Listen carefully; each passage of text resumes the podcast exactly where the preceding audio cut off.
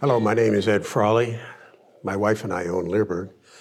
And we've got a good question and answer today. This one deals with people who have puppies or adult dogs that eat rocks and socks and articles of clothing, and it can be a real serious problem with some dogs. We're going to talk about it in terms of using a muzzle and using a remote collar today. And we're going to talk about how to teach a dog the word, and our word is yuck, which means spit out what's in your mouth, without having to use a muzzle and without having to use a remote collar. But there's a progression to get there that we're going to talk about. Now, the customer that wrote us already has one of our plastic muzzles. And he wrote us through the Ask Cindy portal on the front of Leerburg.com. And we get a lot of questions there every day. Cindy answers them every day. She gets up at five in the morning, feeds our horses, comes in, sits down while I'm still sleeping, and has a cup of coffee and answers the Q&As. And then we pick the good ones and put them into a video. We also turn some of these into articles. This specific one was turned into a good article. And it's in the database for the questions and answers on Leerburg.com. Now, this customer has bought a plastic muzzle from us. His dog is nine months old, and it still has a problem eating rocks and eating wood chips. And he wanted to know if there was a way that he could have a muzzle that he could feed his dog through the side. Now, he can't do that with the muzzle that he has, a normal muzzle. Some of the wire muzzles, you can poke it in through the side, but then you're poking it in in the back, and it's hard for the dog to get his tongue around there and snag it. But we do sell a plastic muzzle that has about a one inch hole in the front that, that a dog trainer can pass a food reward through the front of the muzzle. His concern is, this customer's concern is, on that muzzle, he's concerned his dog can jam it into the ground and still get a rock or some pieces of wood or whatever and eat it. Well, there's not a solution to that other than proper management. Dogs like that have to be managed all the time from day one. Your little puppies, on the other hand, every time you get a little eight week old puppy, it seems like they all want to pick stuff up and eat it. And the best way to check and fix that is to carry food rewards with you. And if your dog, your puppy now, little puppy, picks up a rock, you just trade them what they got in their mouth for a piece of food, and you've got them on leash, you never let them off leash. We never let our puppies off leash for months and months and months and months because it's a recipe to have some kind of an accident, whether it's eating something or getting into something it shouldn't, whatever. That's a different story. So, what we will do is we'll trade a puppy for a piece of food. And just before we give a piece of food, we're going to say yuck. Now, it has no idea what yuck means, but we're going to condition it to the, to the uh, meaning of yuck means spit something out. We're going to condition it to the word. It's going to end up in the beginning, mean we're going to, meaning we're going to trade it. But then we are going to transition as the puppy gets into four, five months old. It always has a collar and a leash on. Say yuck, just a little pop on a leash. Usually that's all. How hard do you have to pop it?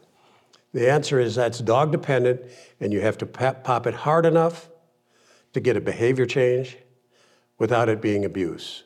So there's the key, and that's how dog. That's why we always say dog training is art. It's not science. We can't tell you how hard to pop your dog. Now, for those dogs that go beyond that, that ignore you and still want to get something, they have to do what this customer did which was you have to get a muzzle for the dog. Now we sell 80, I don't know, 80, 85 different types and styles of muzzles. So we can't tell you which one to get. We got a free video explaining how to measure your dog's head to determine what muzzle to get. And I will tell you this right now, I've been in the dog training business for over 40 years making dog training videos. Muzzles are the most returned item that we sell or that anybody can sell. And maybe that's probably the reason why our competition doesn't have very many styles, because it can be a pain. But we try and help people through it. We've got that good video on how to measure a dog. And for those people that buy a muzzle from us, we have a really good video that I did on how to condition a dog to wearing a muzzle so it enjoys wearing the muzzle. And it involves food rewards. Won't get into that right now either. But in the beginning, this customer doesn't matter sometimes what you want. What matters is the facts. And the fact is, is if his dog is going to, if his dog is going to eat through a one-inch hole, then he's going to have to keep that dog on a leash, and he's going to have to convince him that when you say yuck, he either stops trying to eat it or he gets popped on the leash. As we go through hundreds and hundreds of walks with these dogs, and the dog gets to be older, you can start to think about using a remote collar. I'm not going to go into a great deal of detail here, but I'm going to talk to you about how to approach the remote collar training with the goal of fading the use of a remote collar and getting the dog just to respond to a voice command. And really, in the end, that's what we want. But with the dog we th- think we might have to use it for, when it's four months old, we'll put the remote collar on and we won't stimulate it for months. But for a couple of months, we'll put it on, let him wear it around, we take it off, put it on, take it off. Doesn't hurt to do it a couple times a day. Here's a key to the remote collar though. When we put it on, we'll give it a little food reward for when it goes on. We don't reward the dog for taking the collar off the dog. We only reward it when we put the collar on the dog. Then, when it gets old enough for the training, and usually that can be six, seven, eight, nine months, and again, dog dependent, temperament dependent on your dog, when you're going to introduce him to the stimulation on the collar. And that's a progression that you don't start training a behavior. You, you take the dog someplace else and you introduce the dog to stimulation along with a leash on the dog.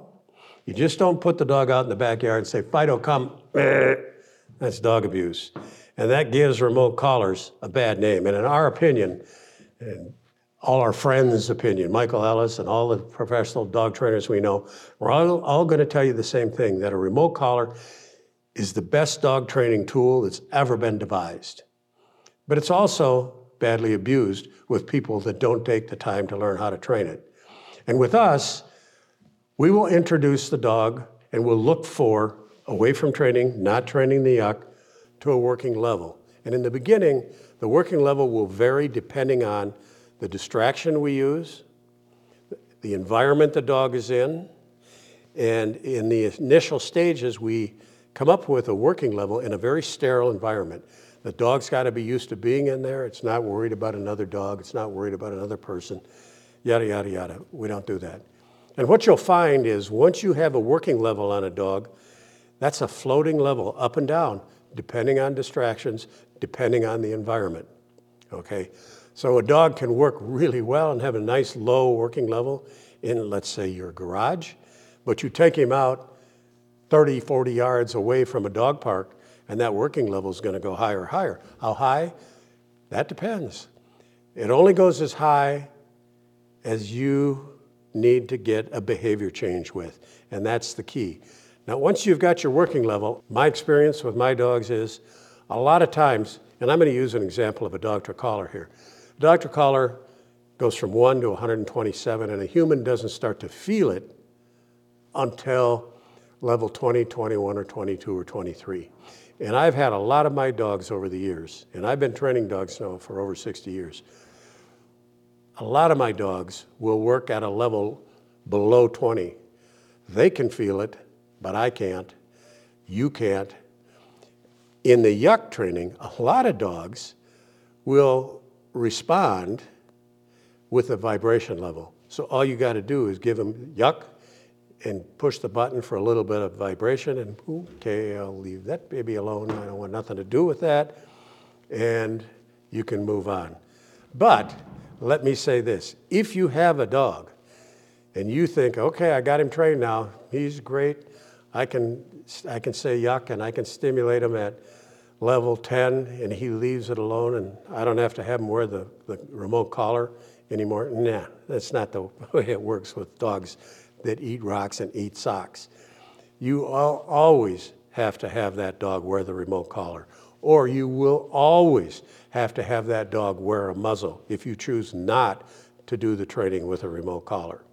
And when you take a dog that does that in the house, I mean, I can't tell you how many people I've heard that I say eat socks. Well, they'll eat or chew up the end of a blanket and eat that. It's a sad deal. It really is because it's expensive. It's $1,500, $2,000 to have surgery to get rocks taken out. And we have a friend that's had to do this three or four times on her dog. Until now, that dog wears a muzzle all the time in the house, or it's in a dog crate, or it's in an X pen because she knows, or our dogs know, you go in an X pen, you stay in the X pen, and we don't put anything in there that they're going to eat. So that's the long and the short part of all the different options and scenarios you might have to move through with your dog. What you decide to do is your business. If you decide you don't ever want to have anything to do with a remote collar, fine. That's your business. We're not here to tell you that you should.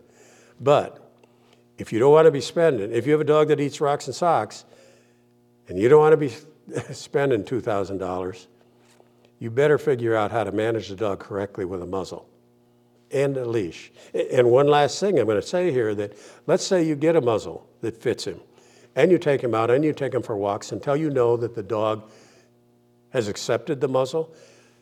You want to be a little careful if you're just going to release the dog in the backyard over here and walk away because you have to be sure that that dog's not going to lay down and get his foot underneath the muzzle and flip it off and then turn around and eat a rock. And you spend a couple grand. So when you're going to start letting him loose unattended, you better call, you better get in your house and peek out the window and watch him.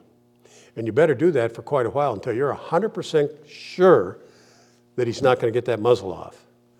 Words of advice there from a lot of friends who have walked in your shoes.